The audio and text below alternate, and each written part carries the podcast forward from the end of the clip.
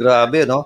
Uh, Holy Week na Holy Week, nandito tayo. Yung pati mga radyo ngayon, off the air tayo, on air, eh, no? Ayos, eh, no?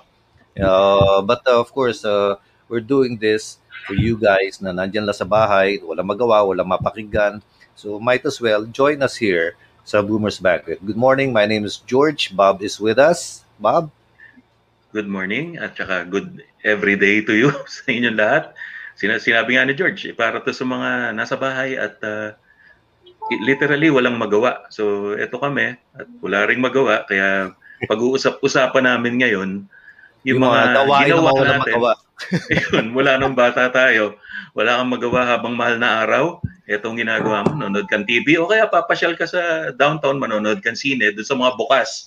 Oh. No, hindi lahat bukas pero meron palabas pa rin yung yung ibang sinehan. At meron mga palabas sa entablado bukod sa sinakulo Mm. Eh, religious din yung team, syempre. And uh, welcome, Ted. Alam ko, ikaw ay eh, naging bahagi rin itong kasaysayan na ito at ikwento oh. mo na sa amin mamaya. tambay ng oh. tambay ng sine Noli yan eh, di ba? Hoy, di ko alam yun eh. Sa ano lang ako noon? Noli? Hindi. Saan yun? sa inyo, sa, sa ano lang ako. Sa gay lang. Sa, wala, walang Noli noon. Baka Banta Santa Ana na yan. Ah, Kami, ang sa Heran oh. noon ay gay theater uh, Rio, tapos sa sa Dart naman yung Ayun, Dart, oh. Sine Dart tsaka Sine Paco. Sine oh, S. Oh, marami rin pala doon. Oh, marami. Naalala ko nun, George, sa Jaryo, uh, showing on Andalus and Noli. Oh. yung Andalus nasa retiro. Yung Noli, oh. hindi ko alam kung saan eh. Ay, hindi, yung Noli sa Avenida pala yun. Yung Noli. Okay. Oh, yung kung kumbaga sa sa inyo, Ted, second run yes. theater, third, and then yes. Scala, Scala sa second run at saka Dart eh. Yung mga Andalus. Second, second times. run lahat yon except yung Paco Theater. Ah. Hmm.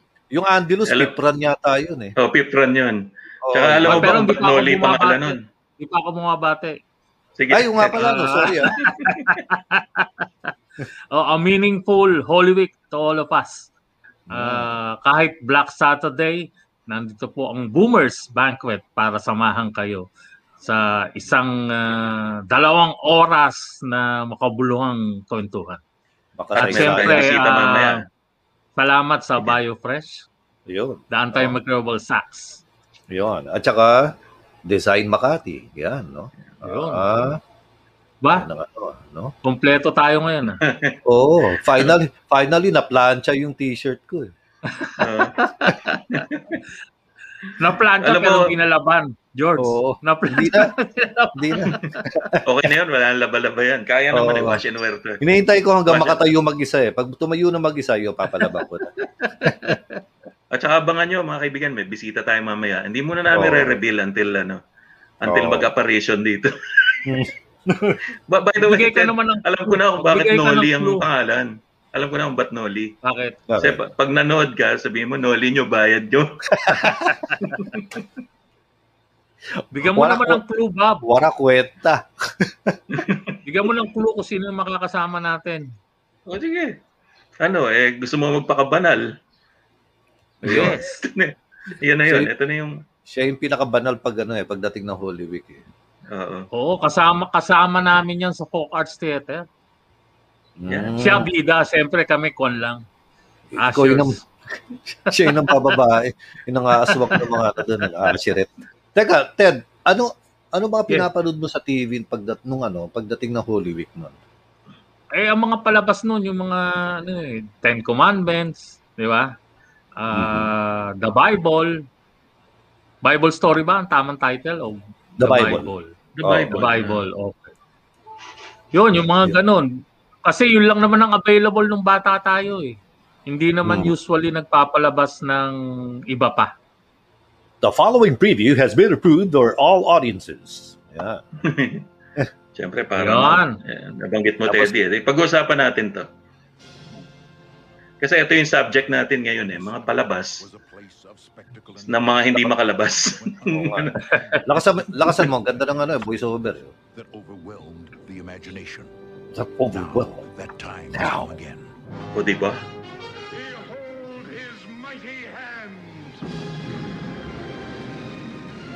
Ano yan? Planet of the Apes? Sharon Bide. Cecil B. DeMille. Cecil B. The Ten DeMille. Commandments.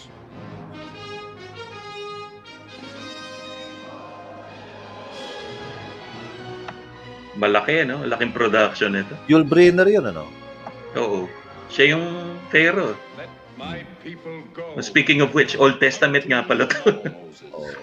Bigla ako na-disorient eh. Alam mo yung eksenang parting of the Red Sea? Oo. Na-experience namin. Sa Universal Theater. Universal Ah, Theater, oo, Universal oo. Studios. Oo. Bakit? Yung fountain pala? nila naghiwalay din. 70mm super Hindi, parang may, ano eh, may body of water. Dadaan ka doon sa gitna. Talagang Ah. mawawala yung tubig. Eh, di totoong may tubig. Oo, totoo. Totoong may tubig. Yan ang merchandising. Oo. Galing. Ayun. Grabe Ten talaga to si Commandments. Cecil, ano? Palagi ko, galit na galit yung mga producer dito, eh. Dahil, Masyado magastos. Hindi, pero ang tagal Grabe. naman. Ang tagal naman na ipapalabas hanggang ngayon, no? Oo nga. Tsaka Iba ano to eh, klase. di ba? Ano to eh, nagawa na niya ito in black and white at saka Oo. silent. Silent movie niya to eh. Tapos pinalaki niya ng husto nung ano na nung may color at sikat yung mga artista. Hindi, George, sige. ko lang, da- ngayon kasi, remote ang hawak natin, eh. Dati hawak natin, pag nanonood ng TV, plaes, eh, di ba? Tira na yung Alam ano ko nyo. yun.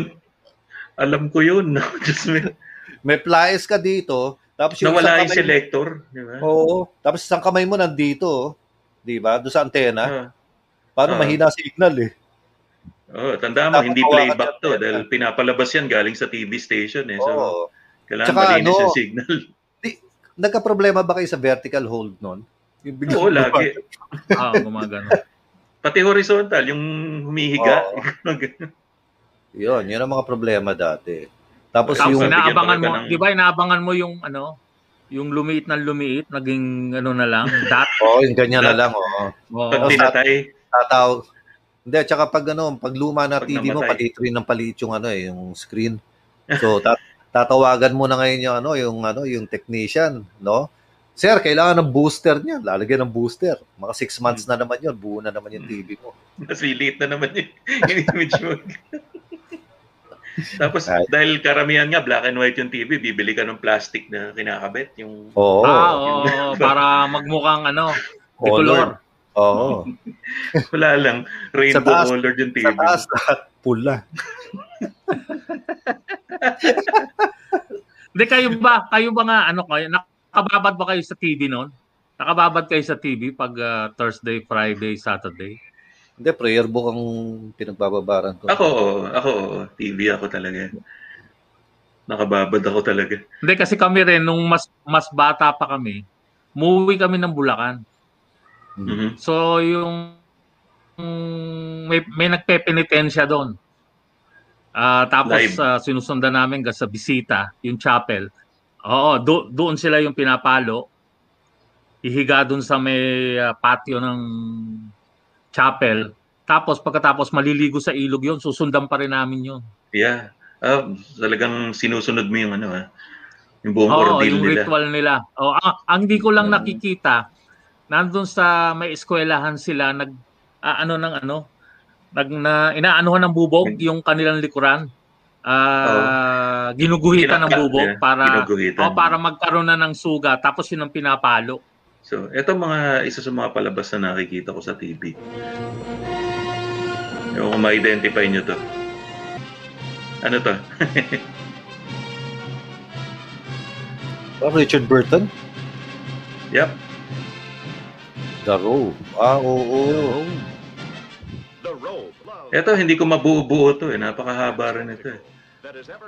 Hindi pa na kontento, may sequel pa. Richard Burton as Marcellus. Di ba nagka-sequel to eh? Oo. Ito ang sequel niya. Yan yung mga ah, iniidolo kong voice-over announcer. eh. Oo, galing. Ganon din yung tugtog eh, no? Oo. So ang hirap talaga ng shooting to, nito, no? Oo. eh. Marami yung ano, marami yung involved. Dahil wala pa namang ano na Nadadaya Effects, ng no? computer. No effects.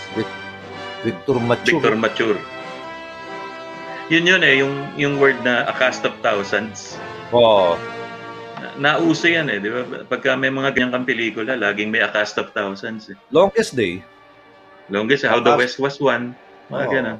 Kahit na maliit ang talent pino mga yun, malaki-laki yun pag minultiply mo. Ngayon, pag voice over the mga ngayon, iba nang dating niyan. Tip. Oh, ma- paano ba? Paano ba? And the splendor that was Rome. Ganun na eh. Di ba? Dati hindi, no? Pa, pa announce talaga. Oo. Yun yung announce eh. Yung, eto na! But of course, napapanood ko yan sa black and white. Yun yun. Ang tsatsaga rin naman nagko-colorize ng mga ganyan. ano? Ay, di, colored naman yan talaga siguro. Colored ba sila? Colored na ba yan? palagay ko. Oo. Ah, tama, CinemaScope na yan eh. Oo. Oo. Tsaka yan. 1950s na yan eh. So, Oo. meron ng, may kulay na. Kakatawa yung ano eh, no? yung si Charlton Heston eh.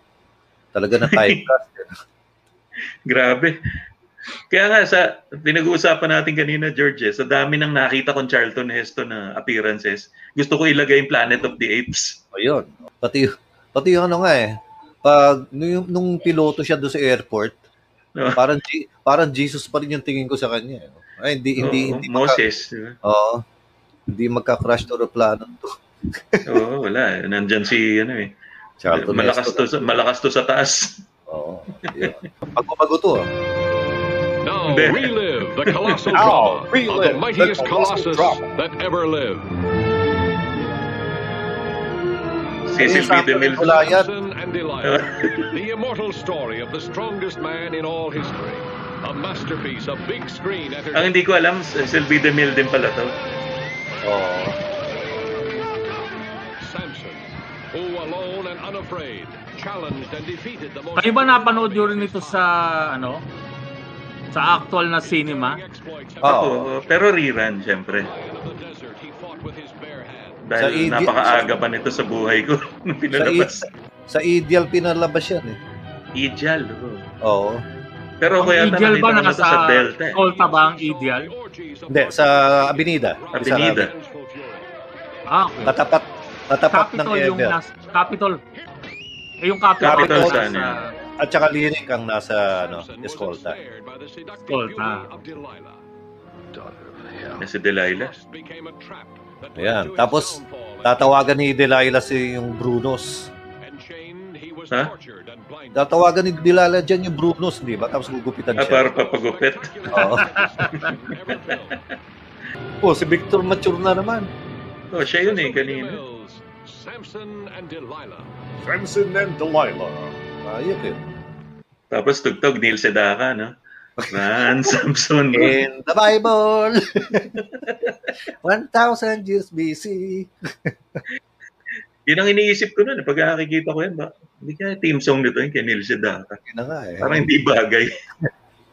Oo. Ako, From the unforgettable award-winning play comes the best Iba rin ang boses of the nito, George. oo nga eh. starring the best actor of the year. Sir Thomas More, you have been found guilty of high treason. Kwento ni St. Thomas More. In-endorse sa amin to nung ano, eh, grade school ako. Mm. Ah, pinapanood na sa inyo? Honored Oh. by six Academy Awards. Hindi ko nga alam na Academy Award winner to.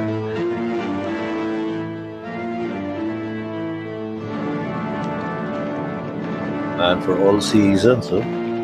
Hindi si Vilma Santos na. Oo nga eh.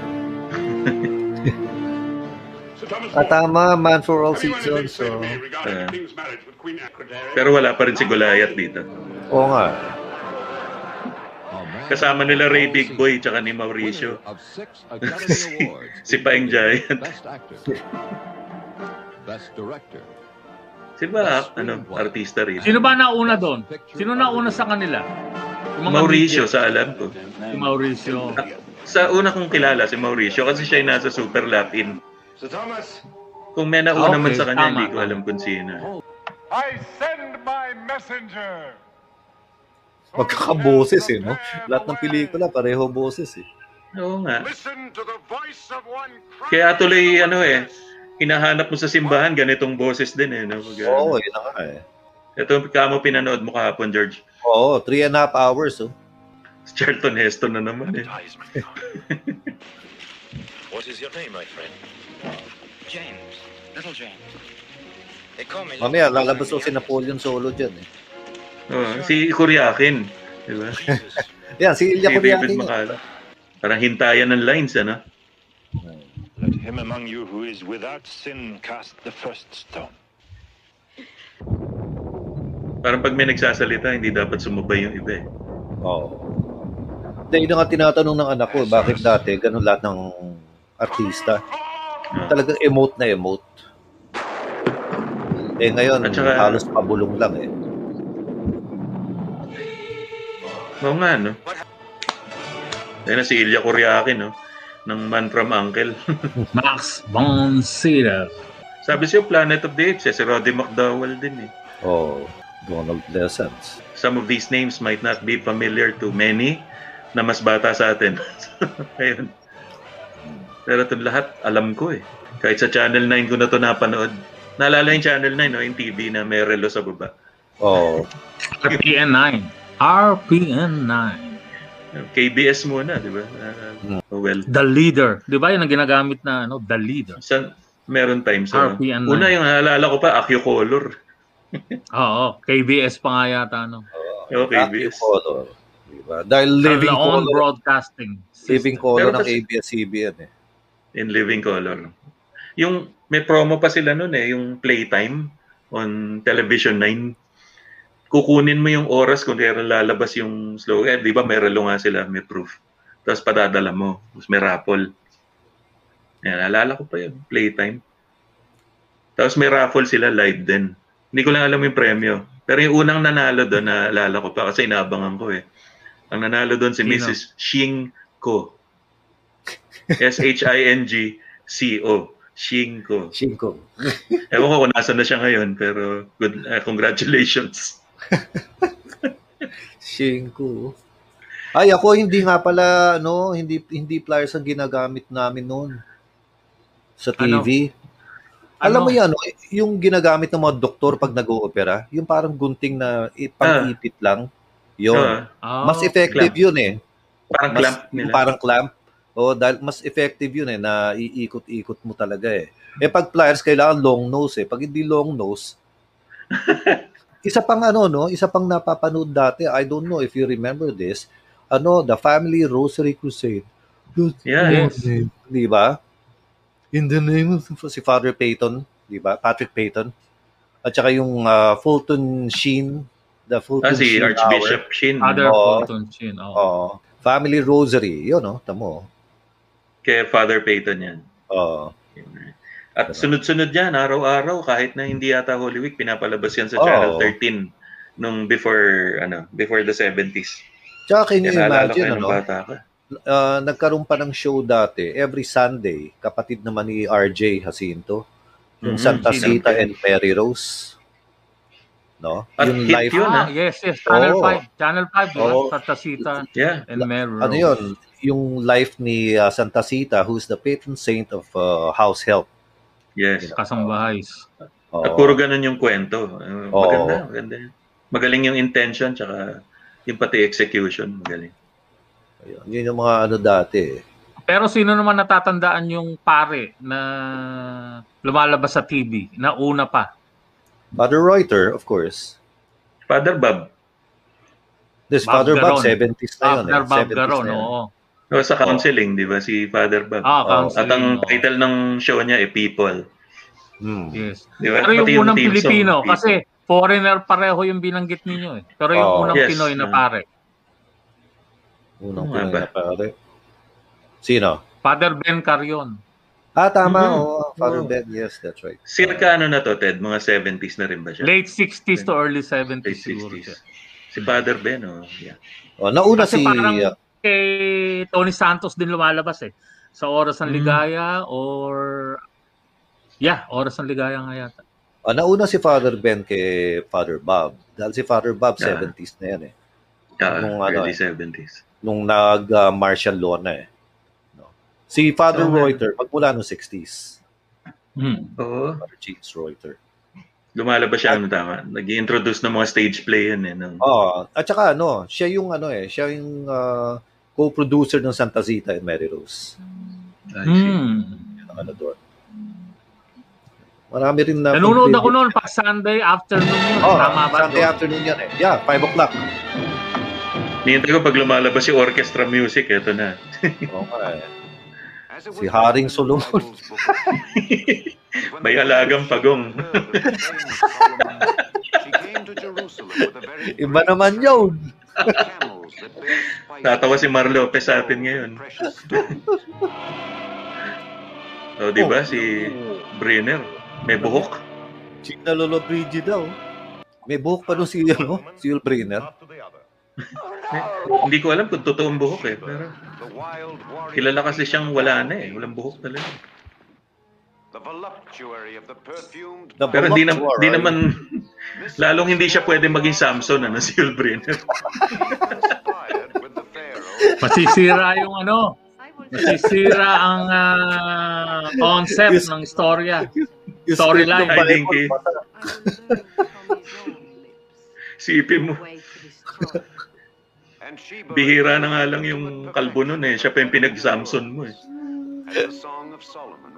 Ganda no, pag ano, ano, pagdating ni Brunos. Laila, anong gugupitin ko dito?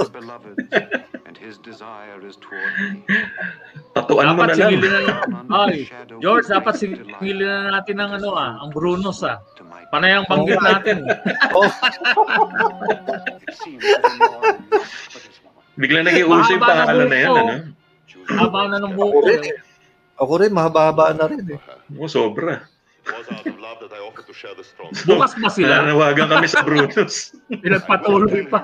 Bukas ba sila? Yung ano, yung apo kong lalaki, yung nasa States, parang babae, parang babae na. eh. Ayaw magpagupit kasi no, kung hindi doon sa barbero niya. Oo. Hmm. Eh, I know the feeling. Sar- sarado ang mga barberia doon ngayon. Kaya yun, haba ng buhok. Ito naman, 1960s. Otto Preminger presents The Cardinal, a story of a young American, his personal and professional conflict. Ito, contemporary story. Hindi biblical. Ano naman ang ano? Bob, ano naman ang mga pinapalabas sa Tagalog? Yun nga eh, naghahanap ako. Alam mo, ilan lang ang naalala ko, wala pa sa files, hindi natin mahagilap. Nagkaroon ng Movie posters lang. Nagkaroon ng local version ng Marcelino Panivino. Meron. ah. Oo. Tapos meron yung ano, yung ang banal, ang ganid at ang pusakal. Diba? Nandun pa si Dolphy eh. Ah, Saka si Max Alvarado. Alvarado. Oo. Tsaka si Hindi ko alam kung sino yung banal eh. Ay, yung pusakal. Si Dolphy yun. Si Dolphy yung banal eh. Oo. Ah, tapos, ah, Si Max yata tsaka si Paquito Diaz na. Siyempre, yung mga himala ng ganito, mga kwento. Pero yung himala ni ano, ni Nora, Yeah, siyempre, hindi Cardinal. naman siya Holy Week eh. The Cardinal. Ganda rin yan, The Cardinal. Yung yung theme song niya maganda eh. Oh, should I something? Hindi ko maalala. Should my heart not be humble? Should my- Yun. Ganda ng kantang yun. Teka, ano pa ba? Ah, ah, yung mga seven last words noon, di ba? Yan. Words palabras. Oo, yung siete palabras. Alam mo, may nangyaring ano, seven last words dito sa simbahan natin, Bob. Oh, Oo. Eh, napasarap, napasarap yata isang pare. Naging six last words na lang, hindi, umabot na ng alas tres, hindi pa tapos. Kailangan 3 o'clock tapos ano? Oo. Naging six so bitin. words. Nabitin. Paano yung pampito? Parang, yun lang, thank you. Grabe yun. Na, eh, nagsaserve ako noon. Biro mo, alas 12 umpisa. Tapos merong alas 3 pa, Veneration of the Cross. Tapos meron pa yung ano, ililibing. Eh, saksakan ng init pa yan, di ba? Mga panahon na yun eh. Grabe. Kaya, kaya ano yan eh, pagka alas 12 talaga, dapat mag-umpisa eh. Kasi, mabibitin at mabibitin kung may sinipag. Kinikinita ko na kasi. Naku, napapahaba itong isang to. ah. Hindi tayo aabot. Do you remember this Ay, from nung- the 70s? On June 18, 1961, an angel appeared Fatima? to four girls. Conchita Oo. Gonzalez. Hindi, age noong 12. 70s, Fatima Bas. marami nag-uusap tungkol age 12. dito. Maricruz Gonzalez, age 11, and Mary Loli Mafon, age 12. While they Garabandal. played on a Remember? path in the beautiful hills of Garabandal in northern Oo. Spain. The angel appeared eight times over the next 12 days, and on the 24th of June 1961, he appeared with a banner at his feet containing a message which the girls could not understand. Boses niya ano yan, George, na? Ni Mr. Rourke. Oo. Ricardo Montalban. Kala ko talaga Pilipino yun. Oo nga. Ricardo Montalban. Kasi si Rocco Montalban naman yung Pilipino. Napanood nyo ba nung Thursday morning yung docu na Inang Simbahan sa CNN? Yung istorya ng Manila Cathedral Mhm. na ilang beses nga nagiba tapos Oo. ah, na repair nung after the war. Kaso nung much much later na discover nila marami ng ano depekto structurally. Kaya nagsara yun ng halos two years. Yes. Yes. So, rinipair yun eh, no? Mm. Tapos sabi ni ah, Cardinal Tagle, marami raw na inep kasi ang unang announcement isang taon lang, umabot ng halos dalawang taon. Pero ang blessing daw doon dahil do sa delay, umabot sa pagdating ni pa ano ni Pope Francis. Pope. Yes. Yung Ah, okay. in- yung re oh, pagbubukas muli. Mhm. Noon lang talaga So, natapos lesson- yung pag-renovate. Oo, ang lesson niya doon, yung hindi natin alam talaga kung bakit kini-question natin, pero yung pala merong ah May dahilan. Reason. mas magandang oo, mas magandang oo, mas magandang mangyayari. Alam mo yung yung Manila Cathedral kaya ano na-impress ako. Well, in the first place, no, yun yata ang unang aircon na simbahan na napuntahan ko, no. And yung hindi ba gulong-gulo tayo pag may kasal, ang dami mga photographer, mga mga ganon, mga camera. Yung ano, kung mapapansin mo sa Manila Cathedral, merong parang ano uh, cubicle sa tabi ng altar. Nandun yung camera, may one-way mirror nandun yung camera. So, hindi mo makikita any cameras at all. Although, Mhm. gumagana. Ganun na. Ah, yung through, nakikita ng camera yung crowd. Labas. Pero Kaya siya lang hindi mo nakikita. oo. Ayun. Okay. Ganda, ganda nung pagka-design mo. Yung pwede ka mag-question ng witnesses Oo. sa kabila. Diba? Yun. Ikaw pumatay, no? O, okay ah, yung mga dating game, yan. Yan. oh, no! Yung mga Ito, dating naalala niyo to. Si Ronald Remy na naman naalala ko sa dating game. Oo nga eh. Sa Roda and Me. eh. Hindi ko Roda si Brother Wayne pala, voice over ni Roda. Biro mo. Oo. Nalaman lang natin kay Ed. In the beginning, In the God beginning. created the heaven and the earth. So, dapat dito pumasok yung kanta ni Paul Anka naman. Oo nga eh. Michael Adam and Eve. In the Garden of The Eden. magnificent book of humanity is now a film. Its immortal characters, its passion, Buong ano yan. now made into a magnificent Buong ano yata to eh. Um, Book of Genesis yata. Hanggang kay Abraham. and Abel. in the Ah. Bible. The first murder story. Richard Harris as Uy! Di ba? Ayun po. Oh, Noah. Noah's Ark and the Deluge. A world Wala pa rin si Goliath. Inak. by the amazing performance of John Huston as Noah. John Houston. Sarah and Abraham, the first leader of men. Di ba si Mateo? Sarah at si Mateo. Yung ano? George C. Scott and Sara Mateo. mong pagbuksan ng regalo yun, bababuhin lang ni Mateo. mga bagets nakakagets nun. a wife and her slave com- Ganun yung mga artistang ano, no? Ang grande. Built by the defiant Nimrod. Played by Stephen Boyd. Uy, Stephen Boyd, oh. Sa Ben Hur din yan, eh, Stephen Boyd. Performance Peter O'Toole. Oh, O'Toole, vice, Si Lawrence. Oo. and godlessness of Sodom and Gomorrah. Balyan. Ako. And the patriarch Abraham, whose faith was Mapanood nga mamaya yan. The Bible yan, ano? The beginning. Meron ka? Hindi, malamang nasa popcorntime.com yan. Hindi ko alam yun na meron pala nun. Dino De Laurentiis pala ito eh.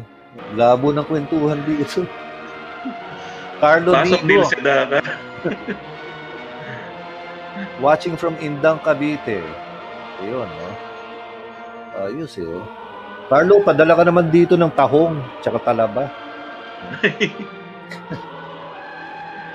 Pati pala radyo, minomonitor ni. Carlo.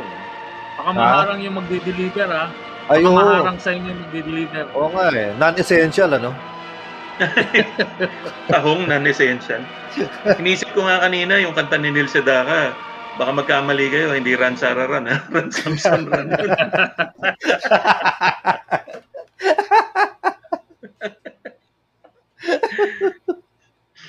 oh well, marami tayong ano, alaala. Mag-iisang oras na, wala Hindi, pa rin pwede. katuturan yung pinag-usapan natin. Pwedeng ano ha. Pwedeng isahog sa lugaw yung tahong ha. Sarap yun. Uy, masarap Pwede ba yun. yun? Di ba malansa yun? Nasahog mo sa lugaw? Oo, yata. Hindi ko alam. Oh, Baka. Jesus Christ Superstar, wala ka ba nun? Meron. Oh, dapat. no? Lalagay na ba natin? Si Mark Eh, gusto ko Lacson. parinig mo. Bago niya Ah, makita oo, yun, parinig ko pang muna intro yung... mo, pang intro. Hindi, dito lang. Pero meron akong paparinig kasi nakita natin si Richard Harris. Ito sa radyo Ah. kasi naririnig din ni Carlo to sigurado ako.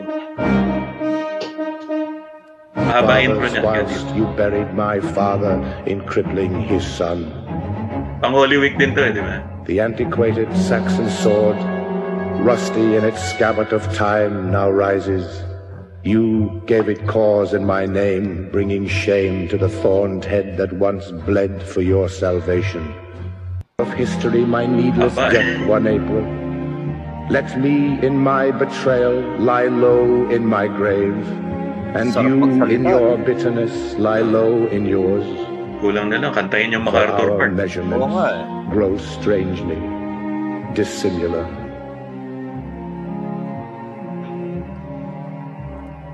Ito, sta- staple sa radyo eh. Our Father, who art in heaven, sullied be thy name.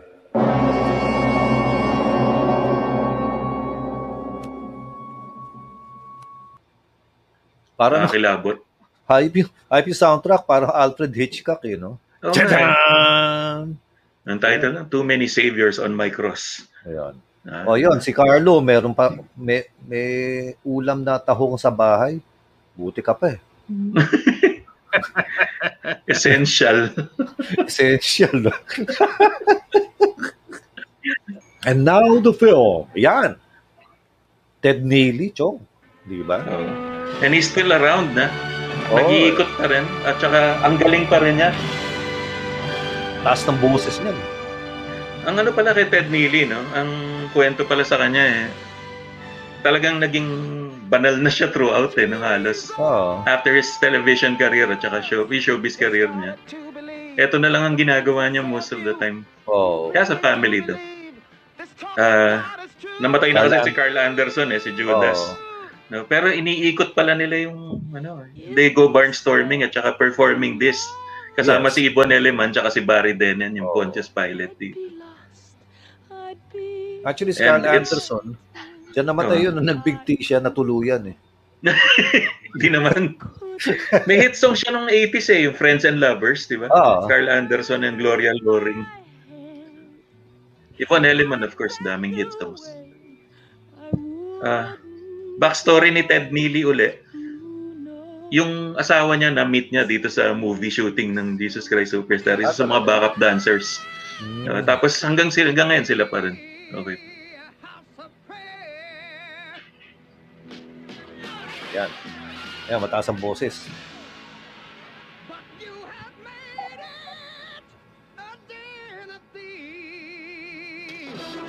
Yet he considers himself a baritone.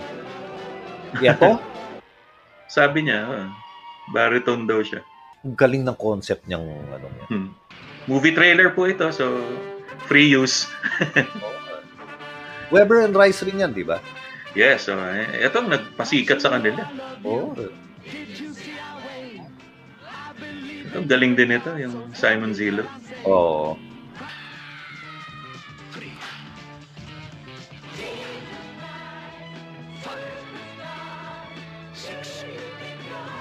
Ted, ikaw, ilang beses mo napanood to? Tukayo mo yung bida nito eh. Ah, siguro yan. Twice lang siguro. Twice sa sine.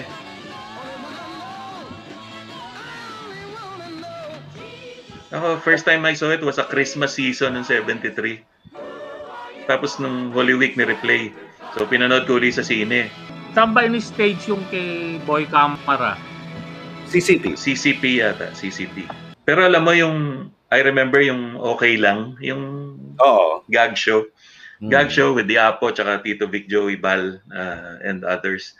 Nag, ni, vinoy, ano yun, ni-lip sync nila yung album nung soundtrack ng Jesus Christ Superstar in one full episode. Uh, Jim, Car- Jim Paredes, Jesus, Danny Javier, Judas. Si Buboy Garobillo played Pontius Pilate. si Tito Soto played Caiaphas. Si Big Soto, si Anas. Yeah. Uh, si Val was one Okay of lang. them. Si Joey De Leon was Saint. Peter. Actually, maganda yung pagkakagawa nila. Cathy Earnshaw, yung ex-wife ni Danny, played uh, Magdalene. Yun yung cast ng okay lang nun, which was a comedy show, uh, uh, gag show. Pero ginawa nila yun for Lent. At saka ni-replay na ilang beses kasi ang ganda rin ng performances. Galing. Lip sync lang, ha? Gag show. Oh, gag show. Directed Lip sync by- lang yan. Directed Rolly by Grande. Rolly Grande. Tapos, syempre, nung 1973, Jesus Christ Superstar came out, sumabay din naman yung contemporary na, ano, na, na Get version. ready for Godspell. Galing din sa stage play.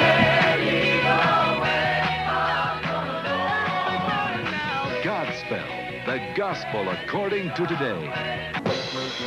Okay. Godspell, the phenomenal musical entertainment that's been thrilling stage audiences the world over, now spreads its joys to the screen.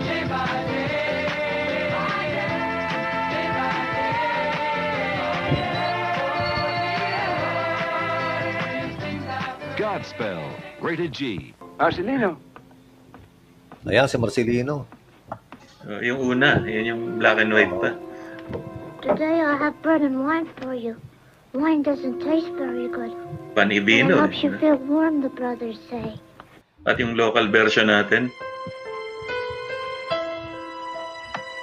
Ito sa mga nakakabata. Kilala na nila to. Si Bro. Ah, version natin ng Marcelino to eh. Ah, okay. Yan ang mga alaala ng, ng mga Holy Week na ano, Oo. na lumipas. Kasama ba ito ng Itbulaga series? Hindi, hindi. Sa ABS to eh. Ah, Prime time series to sa ABS na sobrang nag-hit. Ah, tapos ginagamit sa Holy Week na ano, na parang tuloy-tuloy na programming. At eto rin, parang sa ABS din to eh, pero Studio 23, tsaka foreign show. Every day comes a new challenge. She's 14 years old. There's nothing wrong with her wanting to be kissed. Are you kidding? You have no idea what guys my age are like. Your dad and I You have remember this, and that. this, and the decision was Yeah. no dog. Lucky for me, you got a mind your own. Ito minamarathon sa Channel 23. with a wrench. Threatening yet appealing at the same time. Comes a celebration of life. Seventh Heaven. This fall on the WWE. ah oo, 7-7. Tapos pag cartoons naman, Flying House. Yun, Flying House. So, the, the Superbook. Oh, Mga yun. Tayo na gano'n no, Channel 7 eh. Doon nag-originate Oh, the yun. Flying House, yes. So, Oh, tsaka Superbook. Ano yun eh, sa yung CN, ano yun? Yung kay Pat uh, something. Pat Robertson? Robertson. Oo. Doon yun. eh. 700 Sila, Club. Yeah, sila nag-produce nun eh. Yes. oh. ano nga ba nga? Christian Broadcasting Network. CBN. Yes. Oh, CBN. Ito yun, no, sa- sabi ng kapatid ko, the first and only time the entire family watched the movie together. Sampu kami magkakapatid. ah. Wow, dami Was pala. during Holy Week at the Remar Theater, 1977. Jesus Wow, of Nazareth. wow to. oh, ito maganda. Di sasakyan namin Torana tsaka Ascona yata yun. Nakaparada doon sa Aurora Boulevard mismo. Tapos pasok na kami sa loob. No? Sam, labindalawa kasama yung parents eh. No? Pagbukas namin sinihan ganyan, puro batok yung nakita namin. Bakit? puno, punong-puno. Wala nang upuan. Punong-puno, puro batok. Eh, yung Ah, talaga? ko- Napuno? para, di, yung father ko, sige, singit-singit. We ended up doon sa pinakaharap. No? Tak, pinakaharap. Kayo? Di, nakanganga kami ganyan. Oo, oh, nakapingala. Nakaupo na sa sayag, nakaganyan pa. Kaya lang enjoy. First time namin nanood na magkakasama lahat. Hindi na naulit. Hindi na Di na. naulit. Di na. Wow, Ayun. dapat talaga, ano yan? Lagay sa family history, no? Oh, ayun, naalala pa ni Jay. Kala ko ako lang nakakaalala nun eh. Sa Rimar na yun. Sa Rimar yun eh. Maganda yung Rimar Yeah. Theater, malaki yun eh. Maganda, tsaka malamig yun. Malamig yun sa Oo. Cubao. Yun ang Yung pinakamalaki. Miramar din sa Recto, katapat niya. Iba kapatid niya yun, yung Miramar. Oo, yung Miramar Ah, ano yan naman. eh? Yung Miramar yun yung ano, doon marami nagde-date dahil sa or, sa balcony, merong secret corner yun eh. Na walang na, na walang makakakita sa iyo. Di ba dalawa Yeah. lang ang circuit nun eh? Dalawang theater secret, circuits. Oo. Greater Manila Theater Ah, association. Association, tsaka isa Metro Manila Theater Association. Oo. Kaya sa Diaryo, magkahiwalay na page sila eh. Ah, magkahiwalay. Pero noon, Tapos- ano, sa Diaryo, makikita mo yung buong ano Oo. nila, pati loob. Oo. Pati yung oras, 'di ba yung oras ng Oo. palabas? Last full show, last uh, main feature, di ba? Ano? Ito ang significant dito sa movie na to, bukod sa significant sa inyo, Jay, ah, at saka George, yung mukha ni Robert Powell, ang tagal dumikit yan sa tao, na Oo. yan yung image ni Jesus. Eh, Yan lalo sa naman, yung, yan. lalo naman yung mukha ni Olivia Hussey. Yan, yung si, siya si Yan, ganda Mary. Oo. Ito ang pinaka- sa mga picture, eh, sa mga stampita, Oo. mga yan, ganun. yan ang naging peg nga ng mukha ni Jesus eh. Si Robert Powell. oh. Oo. Tapos sabi nga ni Robert Powell pagkatapos, artista lang ho ako, huwag kayong dumuhod sa harap ko. Nag-genuflect Kasi- eh. No? Oo eh, nagje-genuflect mga tao sa kanya eh. This Actually, was originally six and a half hours eh, itong pelikulang to. Oh, actually, Ah. nung, nung ano nga, yan ang gusto ko panoorin kahapon. Nakita ko six and a half hours. Ang haba. Mahaba. Tapos inedit yan for film. Yan yung pinanood nyo. Uh, oh. Inedit for cinema. Kasi TV presentation to sa elsewhere eh. Sa States especially. Late 70s. College na ako nito eh. Yeah, 77. Yan, 77. Si Teddy nasa folk arts na na. Oo. Oh. Oh, 19 ano ako. 19... 75 kung di ako nagkakamali. Di ba si Franco Zeffirelli rin yung nag-produce ng love story? Uh, Romeo and Juliet. Ah, Romeo and Juliet. Tama. Uh, uh, May a time for us. Yung Olivia Hasi pa rin. Oo. Uh, we're looking at images of uh, the Zeffirelli uh, masterpiece. Oo. Pagkatapos niya, ng next significant movie, The Passion of the Christ na eh. Oh, na, ano, mm. 2000s na. Oo. Uh, which Mel Gibson took from, ano, siya director, di ba? Mel Gibson. Oo. Ah, kinuha niya from The Dolores Passion, yung binabasa ng mga pabasa sa Oo. Passion. Yung mismo doon niya kinuha yan. Eh. Yung Passion of the Christ. Yun yata ang isa sa pa, isa sa pinaka faithful na report na ano eh na productions ng ano about Jesus. eh. At ano ah, uh, nasita yan because of the gore. But, Oo. but it's supposed to be messy, yung Oo. pagkamatay ni Jesus. So I guess the message is there. For all its ec- eccentricity ni Mel Gibson. Mel Gibson, yes. Masterpiece yung nagawa niya. Tapos si Jim Caviezel naman yung image ni Jesus nun. Oo. Halos hindi mo na makita yung mukha ni Jesus dahil sa dugo eh. Kasi yun naman talaga dapat yung, ano, well, in, the words of Mel Gibson, yun naman yung gusto niyong yung minar- pahiwatig. minartilyo yung ano yung crown of thorns, di ba? Para bumaon. Oo. May Without background further music ka ba? ado, ito na si Prepare- Jesus Christ. Prepare the na. way of the Lord. Good morning. Hello, Or Arch. good evening Good, on your part. good evening, Arch. Hi, how are you? Yun, good. Eddie, I hi. George. How are you? Hello. Yeah, welcome, welcome to the show. Oh, thank you, Um, thank you. Thanks for having me. Na, nagkaroon pa ng ano si Archie kung bakit eh. Na, tinanong mo pa kasi ikaw yung Jose Maricha ng Holy Week eh. Were last year sa Philippines. Sige. When did you Thank you, first you. start uh, portraying Jesus Christ? Um, G- Jesus nung 1977 sa Folk Arts Theater slash CCP. Uh, ang nangyari noon, I was in a television show. Nakalimutan ko anong station anyway. So I portrayed St. Joseph for na- Nativity. Christmas yun eh, Christmas show sa TV. And then yung director Ah. saw me, and then ginagawa nila yung play nila nung 1977. Sabi na, itong bago artista na to pwedeng mag-Jesus daw. So they called me and they saw me. And tinanong ko, bakit akong pinili niyo of all the actors? Sabi na, kasi nap ka namin sa TV. And gano'n, nakabalbas ka and everything. Parang, you fit you fit the role. So, nakuha ko yun. No? Mm. And ever since, ikaw na yon. Kumbaga, no, you, uh, you, you laid the title to that particular role. Uh, for this generation, kasi 50 years ago, meron mang Jesus na movie.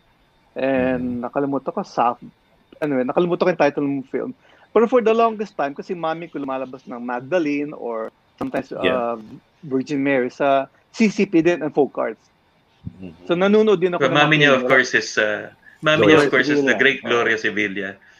Hindi mapantayan din yan. So malitaw The na Queen of na. Visayan movies. Yes. Yes, oo. sir. Marami nagtatanong bakit ano, bakit daw, kasi especially for those na post 1970s, yung Visayan movies. And for the information of um, of a lot of people, nung time nung Tagalog films, nung 50s, uh, meron ding another region in sa Visayas Mindanao na nagpo-produce ng mga Visayan films. Local, local productions. Local producers, local actors. Like si Mami ko, local siya, sila Tita Caridad, and a lot more Visayan actors. So, ano yun, baga namamayagpag yung mga Visayan films. Kasi Tagalog was only limited sa Luzon. And Yeah, so- especially Visayas, Mindanao, um, even Davao is Visayan slash Yes. Tagalog. Zamboanga is part Visayan. Visayas one, Visayan. So, malaki area ng Visayan market. No, ano, when, when you were portraying Jesus, Jesus Christ, of course, talagang tumatak, eh, no? Uh, that means uh, you really portrayed it very credibly, so to speak. Mm. Uh, was there anything special that happened to you? I mean, you know, how, how did it feel to portray Jesus Christ? Parang iba yan eh, di ba? You, you really had to, uh, kung pagano dapat, talagang banal yung dating eh. Um, yeah, prepare mo, syempre, especially, especially learning, kasi mahilig ako mag, uh, um, i-harness yung learning capability ko. Kasi mag, mahilig ako sa, na, na, whoa. Sorry, sorry. Ah, yeah. Uh, this is your movie, actually. yeah, oo. Yung um, Calming of the Storm, oo. Nasa gitna kami talaga ng dagat din. Ah, really? yeah. Hirap naman i-shoot nun siguro, no? Mahirap, especially sa gabi yan, and then yung isang bangka mo, well, isang barko, hindi, yan, medyo hindi na totoo yan. Um, ayun, merong may ilaw, may fan, may generator kami dala. Mhm. So, yan tinutulak sa inyo, tubig dagat yan. Yang, Tubig dagat, oo. oo. Wow. Mahirap kasi i-fake dagat eh. So you have to be dyan sa gitna. And then, hangin na yan na may tubig. Who directed the film? Ah, si Ben Yalong. Oh, si ah, si M7. Ben. Oo, si Yeah, Ben. oo. Si M7 You know, he's still very active today. ah. Uh, they have a YouTube uh, uh, channel na nagpipreach Oh, sila really? no? uh, Wow. Bible readings. Mhm. Kasama niya si Jinx de Guzman, yung may-ari ng audiophile. Oh, So, yun. okay. Very nice, very nice yung ano. Oo. Si, si, And, ano to, Arch, Matt, yung binili ni Ben Yalong yung rights ng Cristo from somebody para i-film? No, Kasi wala di ba, alam, sa alam ko, stage play to dati. Um, wala namang may-ari ng buhay ni Jesus kundi Ah, ang, ang ama, di ba? Yung, ang Heavenly Father. So, wala, wala. You don't buy ah, so hindi siya yung buong libro siya na ginawang stage play o ano, or libreto na kinopyright. Hindi pala ganun yun. Hindi. Oh, de, binibase nila sa Gospels. Ah, Mm, ito sa okay. film, ito, this is Christ of the film, binase namin sa Book of John. Ito Ah. sa Intramuros ito. Ito yung first reading, yung the Book of Isaiah na binasa niyang Yeah. um, pinabasa sa kay Jesus yan. eh, no? So he was saying na natupad na sa kanya yung uh, prophecy sa Book of Isaiah. So as George was asking kanina, hindi ka spiritually na uh, na gimbal for these performances enough for you to like do something about it like meron kang panata o may ginagawa kayo. Would you um, tell us about that? yeah. Uh, ever since naman very spiritual din ang naging buhay ko. Uh, my fa- grandfather used to be a politician. He was a governor and congressman of our province Zamboanga City Zamboanga del Norte. And at that time it was still peninsula. So hinati yeah. niya yung Zamboanga into north and south. So ang seat of government was Zamboanga City Pero he lives, in, he lives sa, sa north, sa Dipolog, uh, del Norte, Zamboanga del Norte. Pero uh, lumaki siya sa seminaryo. And then my father, marami siya mga paring kaibigan sa kamari. So lumaki ako sa ganung environment na we read the Bible, we talk about God, Jesus, and uh, spiritual life. And gusto ko nga magpari nung araw. Talaga? Yun, oh, dream ko talaga yung papasok sa sa um, religious life, baka SVD or sa, sa Anyway, so na my father ko 1969 and I, all my dreams na-crash. Oh, na, nawala lahat yun. So, nung inoffer sa akin yung yung play, kasi doon nag-start, yun na nag ano eh, focal point ng career ko nung 1977 when I started sa showbiz industry. Um, bumalik ako sa pagbabasa ulit ng Biblia And then I started looking at yung mga films ni uh, Jesus of Nazareth, The Greatest Story Ever Told, yung mga American and, and non-American films na ginawa. Kasi sa Spain meron din eh. And tinignan ko how they do it. And mahirap naman i, i, i-physicalize ang life ni Jesus kasi wala naman nakakakilala eh. Walang, walang talagang kasi nakita ganito siya, ganito siya. So, ina-assume ko lang na this is meek and mild and humble of heart. So medyo malumanay siya. Pero nagagalit siya kasi tao din siya. So ano doon sa yung sinira niyang temple, ay yung, yung sa court, at sa doon sa temple nag, nag, nagtitinda sila. So meron din siyang ano yung holy holy anger. Ma, sino pa yung ano, ibang kasama mo sa Cristo, the stage play, bukod kay Marian play, de la Riva? Ako lang ang ang hapas lupa doon. so, so to speak. Kasi pagdating ko doon sa when I was introduced sa sa, sa cast, eh syempre lahat sila Boots Anson Roa, Ma'am Mary mo. Ikaw, you are no, I was a nobody. I was a young nobody guy. So, uy, ang lalaki mga artista. Sila Rosemary Hill, uh, Mary Magdalene, si Pontius Pilate was Fred Montilla, and he was still at the peak of his career. Tapos, um, uh, kami ni Res Cortez ang bagabuhan. Si, si dancer siya eh. And I was a new newcomer yeah. na actor. Uh, Pipito Rodriguez was uh, John. And yung greatest crush ko ng play. Ang hirap, alam mo, I was doing quiz to the play. Like Friday night, Saturday afternoon, tsaka Saturday night and Sunday night din. Pero you, you portraying Jesus. Pero si Veronica, which is Marian de la Riva, was really a big crush on my part. Ano pang lumalapit pa, oh my gosh, ito, ito na, ito na, ito ni Crush, lumalapit na, lumalapit na. Tapos isipin mo, ay, Jesus ka, Jesus ka, calm, calm. Tanggalin mo yung mga masasamang isip mo dyan. Alam mo, Matt, hindi lang ikaw yung may ganyang iniisip nun. Hindi lang ikaw may ganyang iniisip nun. Kasi yung katabi mo dyan sa frame, usher daw siya nung Kristo ninyo sa folk oh, arts. kaya halos oh, lahat ng ano, halos lahat ng presentation nandun ako. Oh my gosh. Uh, thank you. Kaya thank sabi you. ko, from 75 to 80, 81, so 77 sabi mo. So tamang-tama hmm. swak. yeah, oh, yeah. Kaya ganun din ang tingin niya kay Marian. Yun, yun. Oh my God, ganun din siya. Maganda talaga si Marian de la Riva. Oh, ma- oh maganda yes. talaga. Boomers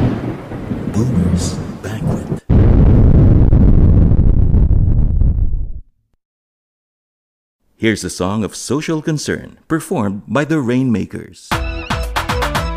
Distansya, amigo, ngayon tayo Nang di tayo mahawa o di kaya'y makahawa Distansya,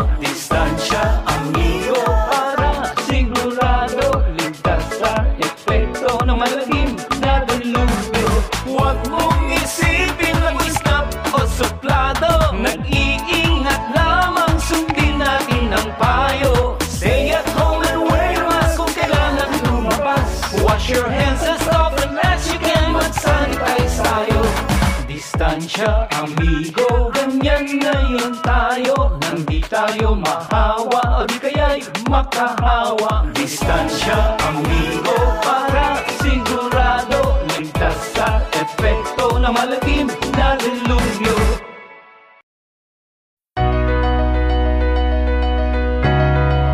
Hi, I'm George Boo, and I'd like to invite you to join me in an intimate talk called George Talks About a Masterclass. We'll be talking about stuff ranging from communication skills to life hacks to personal relationships or just about anything you want to talk about and learn from. This should be a lot of fun. George talks about a masterclass. Classes start on Wednesday and every Wednesday thereafter on Spotify. A George Boone and Cutprint Podcast Network production. Don't be late.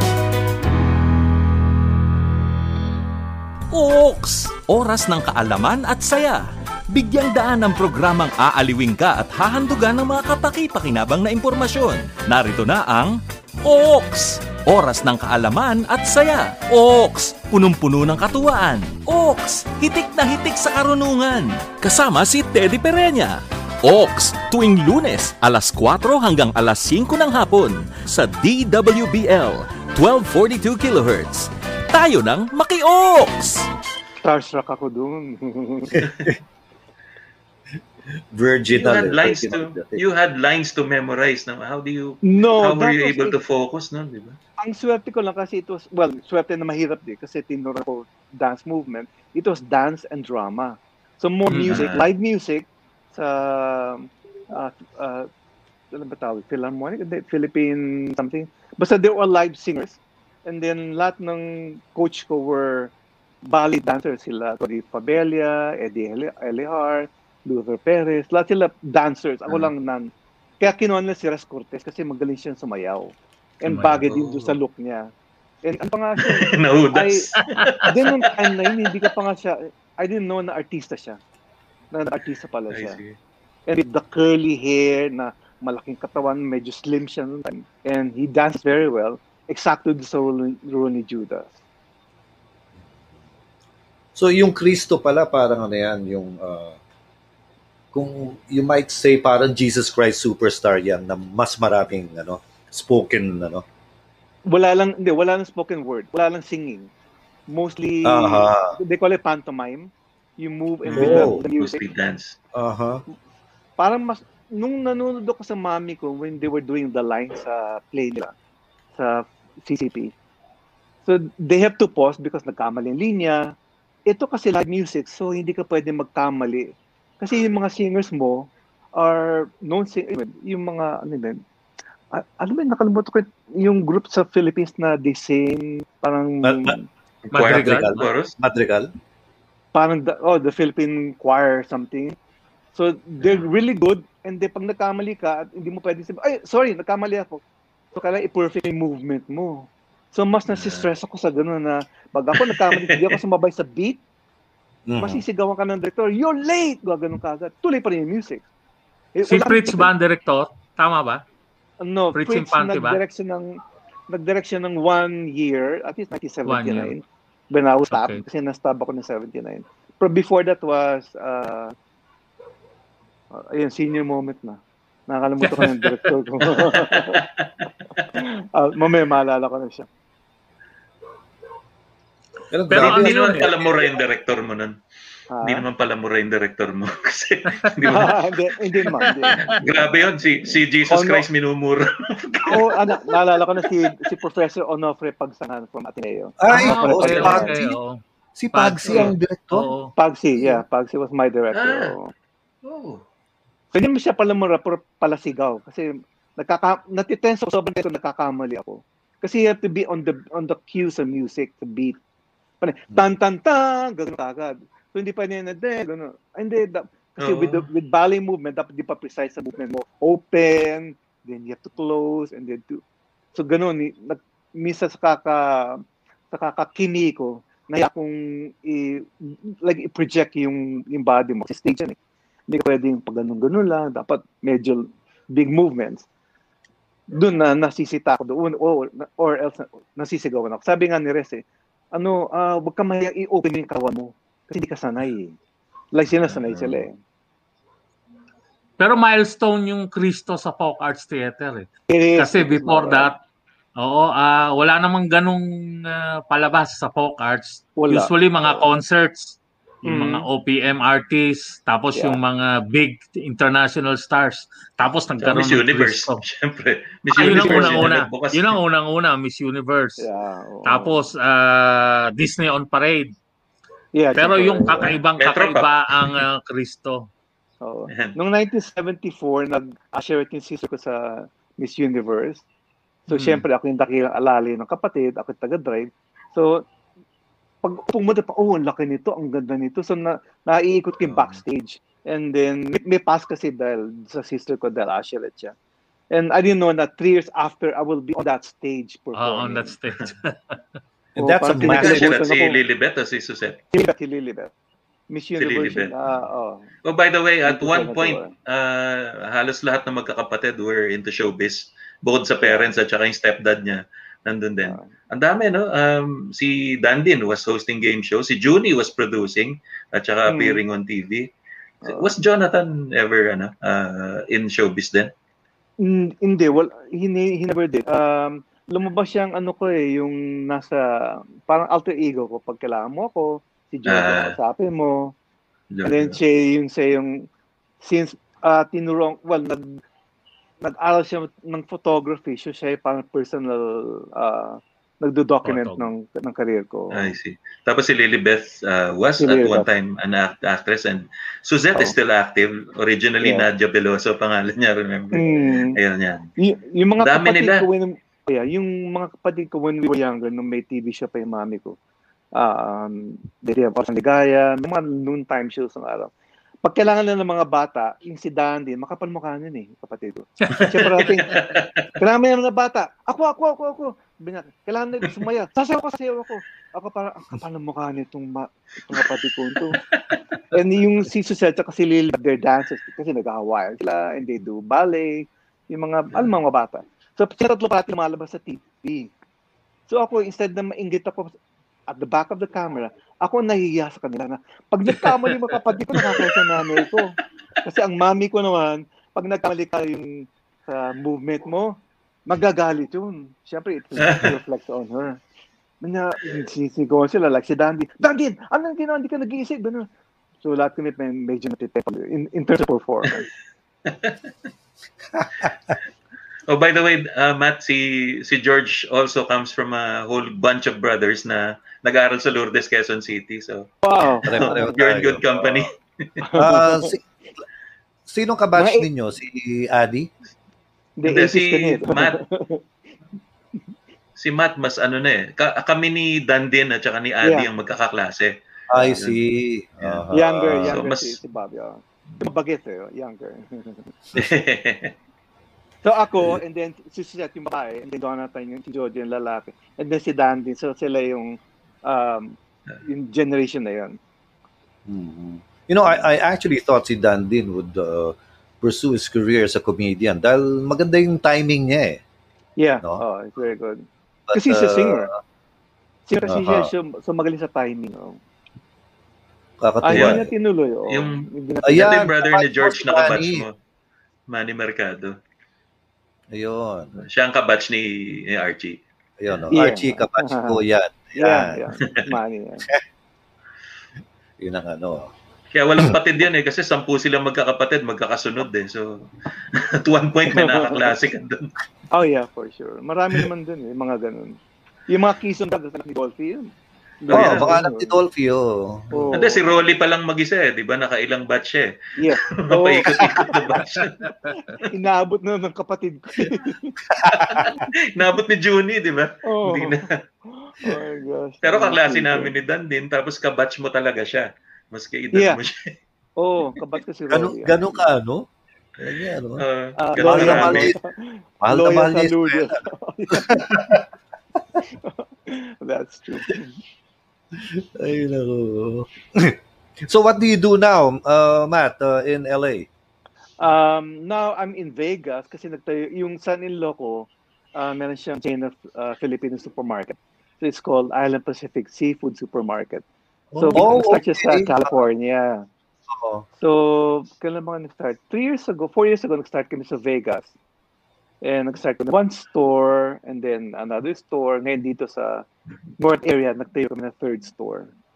I see. So, nandito So kami for, the, for that store. you're the direct competitor now, Seafood Market. Yeah. Oo. oo. Yun. Actually, ang Seafood City, ah si Kaloy at saka yung father ng Sanilo ko, were good friends. They started Ah, I starting, ano, yung, yung food business na yan. So yung Ah. father ng Sanilo ko did the wholesaling, sila Kaloy ng seafood ang nag-retail. And then eventually, yung anak niya, yung si Nino, yung Sanilo ko, sabi niya, yung father nag-wholesale, ba't di ako mag, mag-retail on my own? Yung small scale. So Seafood City is still bigger than us. But Yeah. and more established by 20 years. Sa Kasi Toronto, Hawaii that's sila the eh. biggest. Ah, yeah. diba? They're in the Canada, biggest. they're in, in, in Hawaii. Mas ma- marami sila stores. Uh, no plans of uh, opening in the East dahil I understand sa East na hihirapan ng mga Pinoy maghanap ng ano, Filipino products. Eh.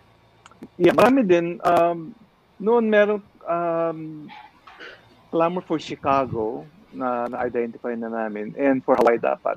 Kaya Hmm. nan, nag, be- because of the COVID, nag, nabago talaga ang, ang climate ng, Yeah. ng supermarket. So how is it there? Uh, have you been uh, vac- vaccinated and uh, stuff? Not yet, not yet. Pero yung family Not ko, uh, yeah, yung daughter ko, si Nino, kasi frontliners uh because of the supermarket business. So yung mga tao, Yes. and him, since siya yung operating officer, siya yung kailangan, well, ano, kumbaga, naka-arm sila sa ganyan. eh. So vaccinated na sila. Grabe. At least dyan medyo ano, no, uh, pumupunta na sa normalcy ulit, no? Not really. Hindi rin. Ma- ano rin. O, pero Scary mas grabe sa Philippines. Oh, mas grabe sa Philippines. Oo, ibang klase. You know what's uh, concerned right now over there, Matt? Yung mga hate crimes eh. Yung, yung against Yeah. Asians. Di ba? Yeah. May mga ganun. So, it should be something alarming for you. Uh, tsaka sa Yeah, family. Oo. Oo nga eh. Ang ang nagkakaproblema kasi wala naman siguro yung Chinese. No? Yung Chinese looking, Oriental looking. Mga Koreans, yan. They, may pro- ang Filipino kasi medyo mixed blood. So, hindi tayo na associate as Asian. Not like Yeah, Chinese or Singaporean or Korean, Japanese. Basta medyo Yeah. chinky-eyed ka. yun. Actually nga ano eh, classified tayo specific islanders eh. We're not even Yeah, it classified. is. We are. Oh. Ang- Very considered that. Oh. Kaya lang syempre, eh marami rin mga Filipinos na medyo chinky-eyed, so doon na ano, Oh, yung uh, iba. nadadamay. Just like what happened in uh, where is that? Oh, sa New York. Grabe yun.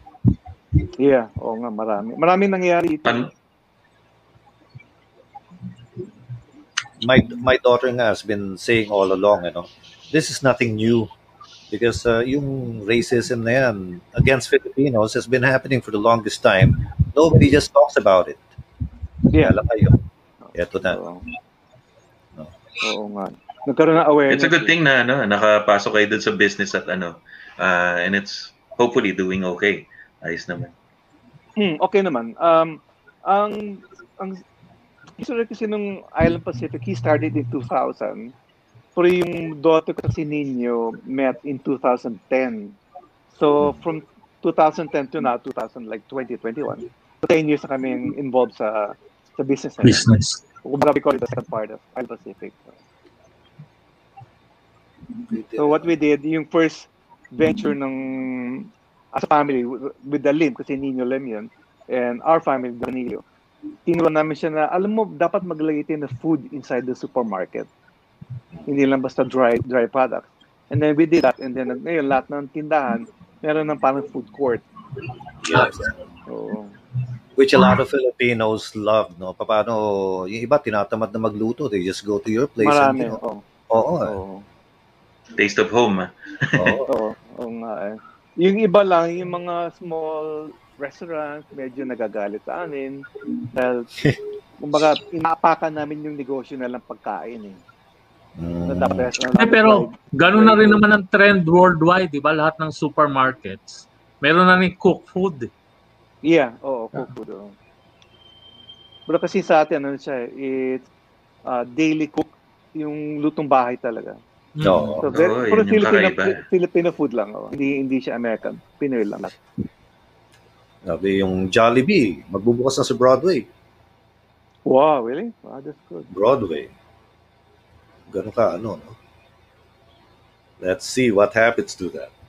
Oo nga. Dahil tatlo na yata ang outlet ng Jollibee sa New York, eh. But, uh, kaya lang wala pa sa Broadway. So, Yeah. So Archie, na, nabanggit ko kanina na ikaw yung Jose Marichan ng Holy Week. No? Sa familiarity ng tao dun sa mukha mo. And then there is this um, Tumatak. notion kasi na when Filipinos visualize Christ, sa dalas mong nag-portray na Jesus Christ, ikaw yung nakikita nila sa isip nila. Now, have you wow. ever thought to yourself na Teka muna, hindi naman ako, ano, tao lang naman din ako eh. So, marami naman ako ibang roles na ginawa. Uh, baka pwede naman alalahanin niyo yung mga iba. Can you tell us about those other things na ginawa mo throughout your Ah, career? okay. Um, sige, ikwento ko yung about yung association ko sa um, kay Jesus. Meron, meron akong kasambahay o yung katulong sa bahay na meron akong blow up picture na naka-Jesus ako sa stage sa, sa card. Binigay sa akin ni ng ano ni Direk uh, Onofre Pagsangan. So, parati nakikita ng wife na nakati, nakatingin yung katulong namin. And then, one day, tinanong niya, ba't, ano, ba't matitingin si sir mo? Ay, si sir ho ba ito? Kasi nag, dinadasal na po yan eh. Nagje-genoflect pala. Tsaka nagkukrus sa harap mo. Oo. so, sabi ko, sabihin mo ako yan. Na, no? So, anyway, ganun nga, na, na-associate nila yung yung character ko doon sa The sa Pinoy ni Jesus. Oo nga eh. And personally, ano, sa akin, I just find it as a role, pero more than a role. Kasi more like a calling. Kasi nung Yes. araw, pag, pag sinabi lang, oh, di ba gusto nga magpare? So, there are priests na they're good preachers, they're good, they good, do good sermons. Eh, hindi ko, hindi ko, hindi ko talent, hindi ko gift yun eh. So, ang gift ko would be like service to God for mankind, for, for, for, to mankind, for God. So yung portrayal ko is my service, is my uh, yung expression na how to spread the gospel through the to the play or to the film. Kaya yung iba, like napanood niya yung Chris the movie, sabi, hindi nila sabi, ah, ganun pala yung nabuo. Marami kasing alam na ah, si Jesus ang Panginoon natin, pero hindi na alam na ito yung nangyari, ito yung mga mga side stories na sa buhay niya. So, nag, ano yun, yung nagiging ah, tulong ko sa mga tao. Very nice, ano. Ang ano lang siguro doon, siguro kung nandito ka sa Pilipinas, buti wala nagpapahid ng pa- panyo sa iyo. Eh. Sobra naman yun.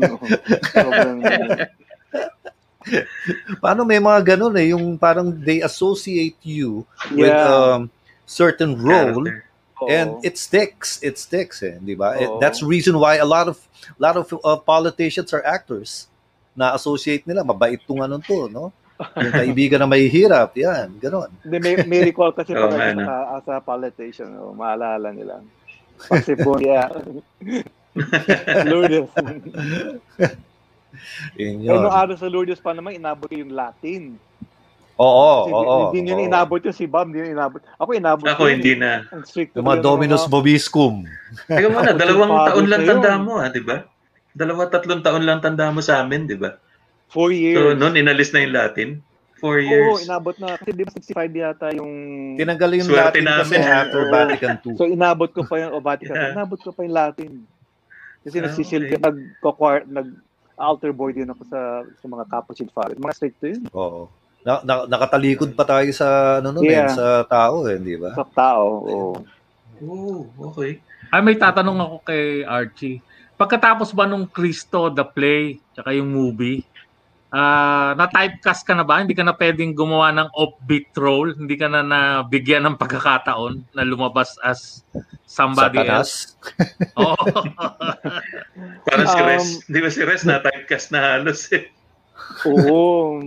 Kaya hindi ko na nga, ano, hindi ko na siya binibirong Judas ka eh. Kasi personal na yung joke sa kanya. Siyempre, masakit din naman. Sabi ko, sabi mo Judas ka, di ba? Then, ah, Binuhay naman siya ni Judas, di ba? Or mabait sa may mabait. Yeah, yeah, yeah. Ah, na typecast in a way na typecast din. Actually, meron din akong offer na for FPJ. Kasi sabi niya, si si Rani, si Kuya Rani kasi mahilig siyang mag-develop ng mga bata like sila Nino mula ako, sila Julie Vega. Yeah. Kaya yung mga unknown tapos binibu binibuhay niya sa sa pelikula niya. So, sabi niya, si Matt gusto ko makasama yan. So, they were trying to make a script. Ginawa ko yung Cristo. So, kaya maraming movies na ginawa si Edu dahil hindi na ako po, hindi na ako pwede because of of uh, Cristo. Sabi niya pangit makikita ng tao na si Ah. FPJ pinatay si Cristo sa pelikula. Oo. Yung Oo nga, imagine no? mo pati yun. Sabi ko, Baka sayang. magkagulong si WL eh. Oo. So, yung manager, yung manager ko sabi niya, alam mo, nag-meeting kami ni, ni, ni FPJ, ah, na nabanggit ka sa film niya, kaya lang, kinuha niya si, ano, si Edu. So, bakit naman? Eh, kasi ayaw niya sabihin na siya daw ang pumatay kay Cristo sa pelikula. Ko, oh my gosh, ganun talaga yun. Kung role lang yun. ah. Hindi, pero mahirap Oo, talaga. ganun Kasi talaga. tinatay ka sa mapait, na gusto mong medyo salbahe ka. Kasi when I started in films, lahat ng mga kinukuha kong katina, they call it offbeat. Yung mga may tama ka, may topa ka, salbahe kang bata, o salbahe kang asawa, o yung philanderer ka, adulterer ka, ganun. Doon ako nakilala. Kasi medyo matindi ang ang ang expression ng character nun eh. Kasi doon sa mabait ka lang, hi Hana, hi honey, I love you. Mga ganun. Na totoo yun. Na, na karamihan ng mga awards na kuha ko nandun sa offbeat na character sa kuha ko. Ah. Actually, nung Cristo, I was uh, nominated for uh, for Best Actor. But sinabi nila, sabi na, uh, hindi ka namin, sinabi na ako personally, ng, ng, ng uh, Actors Guild namin na, hindi ka namin pwede panalo kasi gamay na gamay ng role na yan, parang kawawan mga iba na Unfair advantage. Oo, oo. Unfair advantage na sa iba yun. Sabi, hindi ka namin, hindi namin ibigay sa'yo. Ako, may ganun pala, may ganun palang klaseng classification. So, sobrang, ano sa'yo na yung character yun, hindi ka na pwedeng manalo. Oh, Yun na nga eh. You, yun? you own it.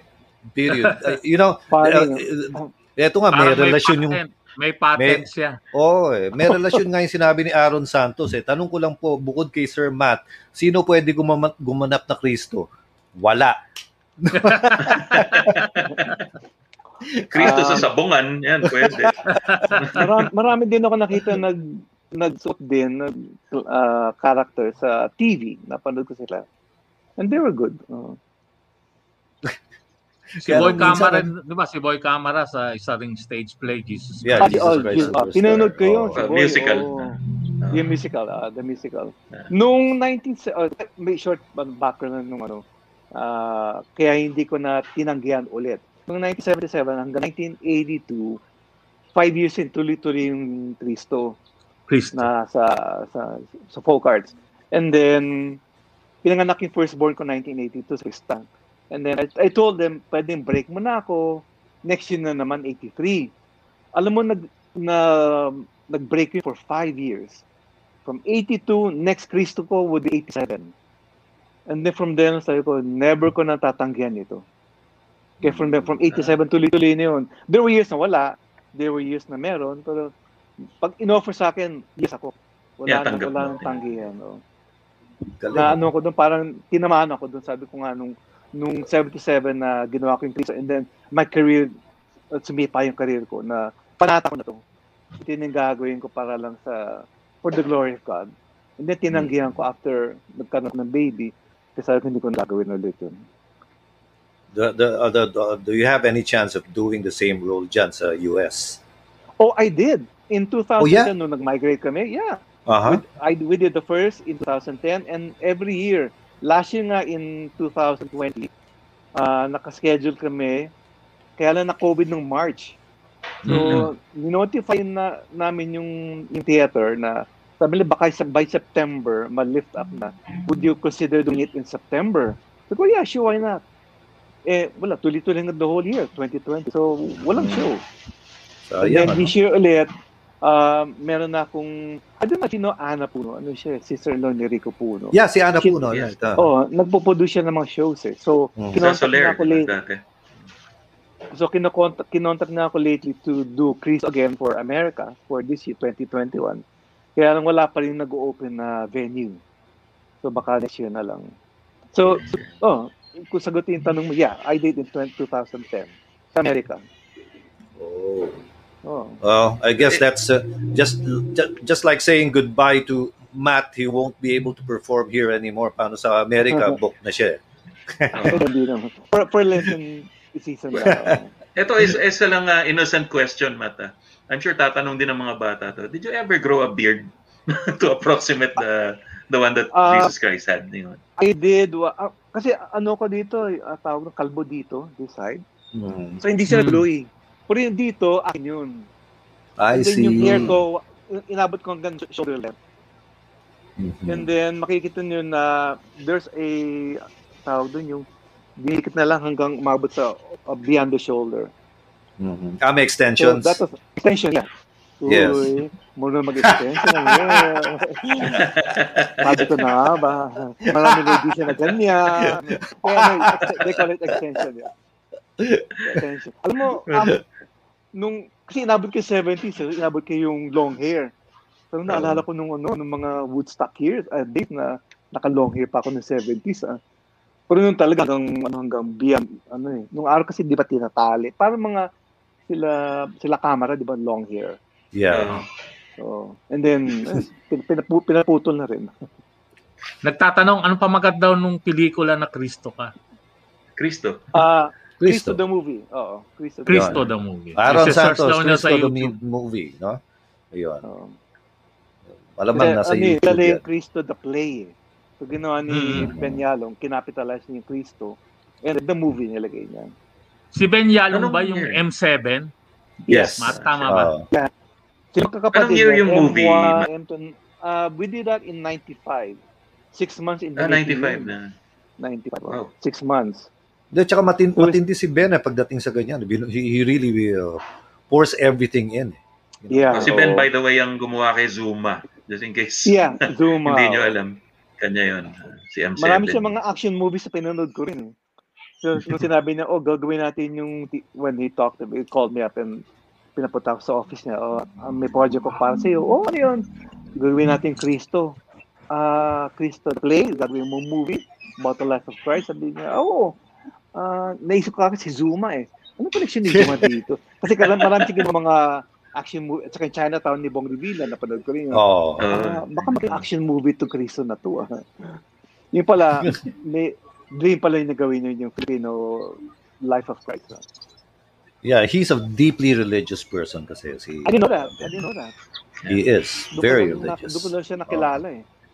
Sabi ko, "Wait, grabe pala tumamang to. I'm very, very religious ah. Hindi siya, akala mo lang, ano, yung uh, materialistic because of being, Yeah, being oo. a producer. Hindi, very religious ng tao. Grabe. Hmm. He gives more than uh, he gets. Yun ang, Oh, yeah. So, It, it is such a delight to see Jesus in person. Oh, thank you so much. We're, we're one day ahead, alive. no? Thank you, thank Inunahan you. na natin yung resurrection, eh, no? Para- uh, any any uh, parting words, Matt, and uh, uh, can uh, hindi kayo people ex- in-offer na kontrabida sa probinsyano? He's not here kasi nasa stage siya eh. Nasa States, eh. Oo. Oo. Hindi, It's Good uh, Friday there, by the way. So, ayan. yeah, Good Oh. Friday dito. Matt is coming off uh, regular family panata. No? Meron kayong padasal on Good Yeah, Friday. kanina, oo. Uh, well, uh, for the whole Holy Week pala. Oh, the whole Holy Week. Uh, and then Monday to Friday, meron akong rep- recollection with a Zoom group dito sa America. So we do that, we do that every year dito sa lalo sa Philippines pa ako. So dito Monday to Friday, ah, Monday to Wednesday. And then every night we do yung Lenten prayer namin sa family. Uh, very nice. And uh, any parting words to your fans, to your viewers? Uh, yung mga boy na fans, how are you? boy pa rin ako. um, that's funny. Uh, it's happy to be to be with you, with mga Lordations, and to all my friends and fans na um, nasa ano naman ako eh, nasa media, nasa news din naman, pero hindi masyado. So, just like to say hello to you and keep safe, take care, and be well. Thank you so much, you know, Thank Archie. Teddy. Ay, salamat sa pag uh, paunlak sa atin na Oh, thank you. ni Matt Ranillo alias Cristo on a Wow. Holy Saturday. Thank you. At salamat muli sa BioFresh. And Design Makati, of course, no? Yeah. Uh, for our t-shirts and our face masks. Bob? Well, thank you again to Archie. And thank you to Dan Din for uh, showing me the way to get to you. Uh. Salamat sa inyong, and, and of course, all the best to your family. Uh, matagal na natin hindi nakita dito, but we're glad you're safe wherever you are. Bob, Ah, pwede sa pa lang, lahat ng, ano, sa lahat ng pwede pa lang nakikinig. i-feature the, ano, the whole clan later. Oo nga eh. Oh, no, the Uh, Ranillo oh, diba? family. No? Uh, if you may, no, um, we'd like to invite you again together with your whole family. Yeah. It could be a very interesting discussion. Ano? Enjoy. Oh. Oh, no? Yun ang ano. And of course, no, and uh, we'd like to thank everyone for joining us uh, Holy Saturday here in the Philippines. Uh, ang daming nagkakala na magpapahinga kami. No, we're not going to rest because we uh, we want you to have an enjoyable Saturday morning here in the Philippines and uh, an enjoyable evening if you're over there in If I may the add, United States. blessed. Yes. Blessed yung Saturday nyo kasi nga, Yes, kasama natin yes. si Cristo. Oo, kasama natin si Cristo ngayon, ano? Cristo alias Matt Oo, Ranillo. Yun, no? And uh, we'll see you again next week. Next week is a very special episode again. Jim Paredes is going to be with us. Wow. We'll try to haul we'll try to haul in some other personalities na mga kumakanta during those times. And it's going to be a very enjoyable show once again. Thank Uy, you si Matt all. kumakanta rin nun, nagigitara pa, tama ba Matt? Yeah. Oh. Yeah, I do. Uh, Yun, no? And uh, we hope to we hope to be with you um, sooner than later. And of course, no, uh, don't forget my masterclass. I have a masterclass on on Spotify and Apple Podcasts. Uh, you can catch it. Uh, we have new episodes every Thursday, and uh, hopefully, uh, book will come out very, very soon. Till then, good night. God bless. Ad Maiorem Dei Gloria. Boomer's Banquet with George Boone, Bob Novales, and Teddy Espereña.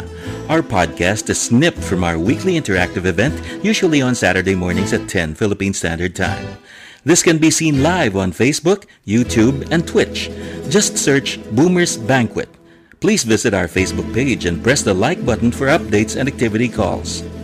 All our episodes can be found on YouTube and heard as a podcast on Spotify or wherever podcasts can be accessed. Email us if you want to know more about our show topics, our guests, or our other products. Our email is boomersbanquet at gmail.com. That's boomersbanquet at gmail.com. Help us keep the show on the air by checking out our sponsors. This is a presentation of Dyslexic Thumb. Technical assistance by Beats by Dr. Trey.